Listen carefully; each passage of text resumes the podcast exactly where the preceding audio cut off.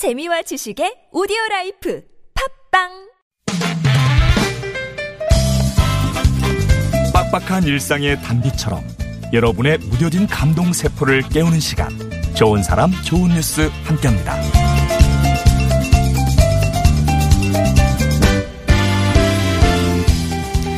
아이를 위해 엄마가 해줄 수 있는 일의 한계는 어디까지일까요?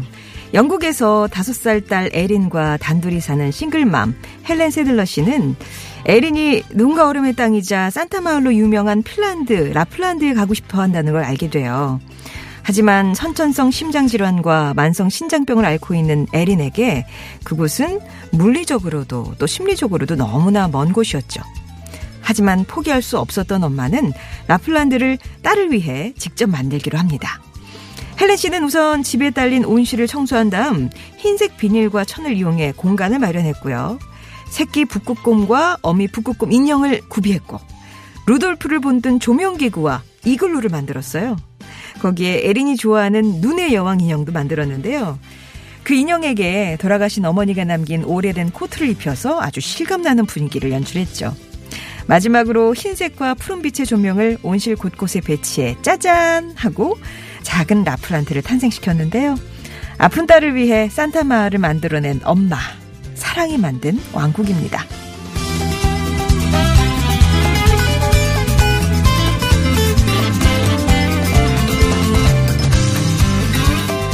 살 소년이 오래도록 전해 내려오던 낡은 법을 뜯어 고치기 위해서 앞장섰다는데요. 이게 도대체 무슨 어떤 법이었을까요? 미국 콜로라도주 세브란스에 사는 데이는 최근 시청으로 소풍을 갔대요. 그리고 그곳에서 친구들과 놀다가 아주 충격적인 사실을 알게 되죠. 그건 바로 자신이 사는 도시에서는 눈싸움이 불법이라는 거였어요. 실제로 98년 된 시의회 법령에는 돌이나 미사일 같은 것을 타인에게 던지는 것은 불법이다. 여기에는 눈덩이도 포함된다라는 내용이 있었습니다. 집으로 돌아온 데이는 직접 눈싸움 합법화에 나서는데요. 우선 학교 친구들에게 자신을 지지한다는 편지를 모았고 탄원서에 서명을 받는 캠페인을 벌였습니다. 그리고 준비한 서류를 의회로 보내서 직접 연단에 서서 연설할 기회까지 얻어내죠. 그리고 마침내 지난 월요일 이 법은 시대에 뒤처졌노라 발언을 시작해서 어린이들이 밖에 나가서 뛰놀지 못하면 비만이나 주의력 결핍 장애 같은 부작용이 생길 수 있다고 당당하게 주장을 했고요. 의원들은 만장일치로 이 소년의 손을 들어줬습니다.